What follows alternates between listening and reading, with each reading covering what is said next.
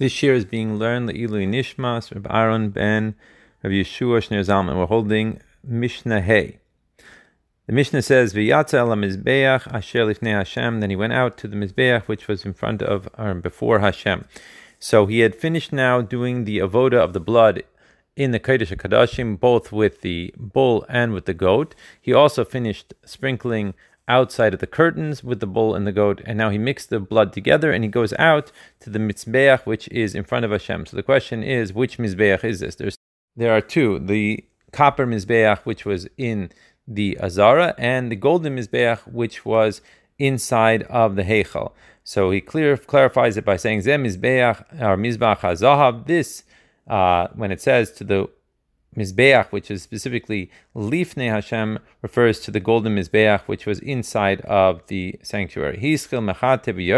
He begins by uh, dripping the blood with a downward stroke of his finger. Humaskil, where does he begin this? Mikaren mizrachis svonis, he would start on the northeastern corner of the uh, of the mizbeach, and svonis ma'aravis. Then he goes to the northwestern corner, ma'aravis droimis, the southwestern corner, and he finishes finally droimis mizrachis, the southeastern corner.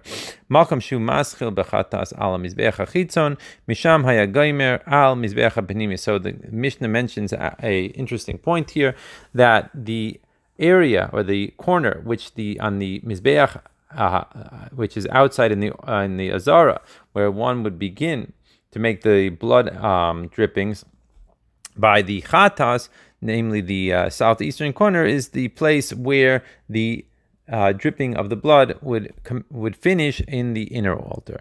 Now, Rabbi Eliezer, Aimer, Rabbi Eliezer disagrees with this. The Tanna Kamma feels that the Kohen Gadol would actually walk around the actual uh, inner mizbeach itself, whereas Rabbi Eliezer says So Rabbi Eliezer feels that he would actually stand in one place by the northeastern corner, and he would drop the blood on the corner straight from there. Now, granted that the mizbeach Pnimi was actually only one amma by one amma, and therefore it would be very easy for him to reach over the mizbeach in order to drop the blood on the different corners. So on all of the different corners, namely except for the northeastern corner which he was standing in front of, he would drip in a way that was from bottom to up, so he'd move his hand in an upward fashion, except for the northeastern corner. Sha'aleha hayanosim lamata. On this one, he would drip from above to below. And the concern was that the blood would actually drip onto his clothing, and that's why he reversed the order and he went in a downward manner for the corner that he was standing in front of. Mishnah Vav.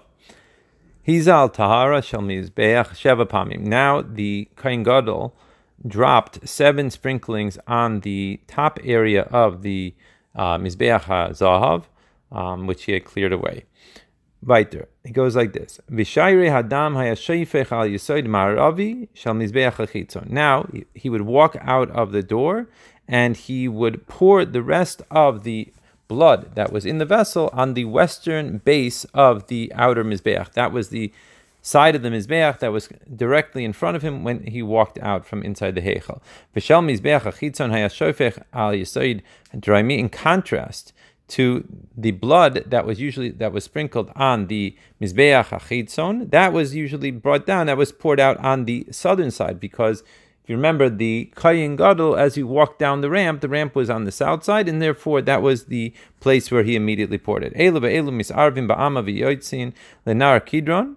So both of these two bloods would then mix together underneath the underneath the um, underneath the mizbeach, and there was a canal that ran through there, and it would go all the way out into the Kidron Valley, um, uh, and it would be sold over there to the gardeners that would use it for fertilizer, fertilizer and they needed to actually buy it. Otherwise, it was considered me'ila. Me'ila means that the Torah forbids us from using anything that is considered sacred, and therefore, by p- paying for it, what we do is we transfer the kedusha onto the money, and therefore you would be able to use whatever product we're talking about. Here, since the service actually already took place, So we're not concerned from the Torah that this was an issue of Me'ilah. However, it was a Rabbanon. Mishnah Zayin. Kol Yom Kippurim Ha'amur al Seder. All of the rules that we said for the Seder of what we do on Yom Kippur must be done in order. Im Hiktim Lo Asaklum. If the Kohen Gadol did one thing before the other, namely it was out of order, it's considered like he didn't accomplish anything with it. Hiktim dam hasayir ledam hapar. So he gives an example here. Let's say that instead of taking the bull's blood first, he took the goat's blood. So now he has to, if let's say he did the, the goat's blood first, then he does the bull's blood. So since he did it in the wrong order, he would now have to go back and do the goat's blood again. So therefore, he has a a a um a seder of bull and then goat. Now let's say that he was in the middle of doing the actual sprinklings and the container of blood spilled. So now he has to go back outside, he has to shecht another bull or a goat, whichever it was, and he has to repeat all the sprinklings from that particular set. So, in other words, let's say that he was in the middle of doing the goats in the inner in the Kodesh Kadashim, and he had sprinkled already one, one and two, one and three, one and four, and at that point, all of a sudden, the blood spills. So he must go out into shecht another goat, and then he brings the blood back inside, and he starts all over again uh, one, one and one, etc., etc.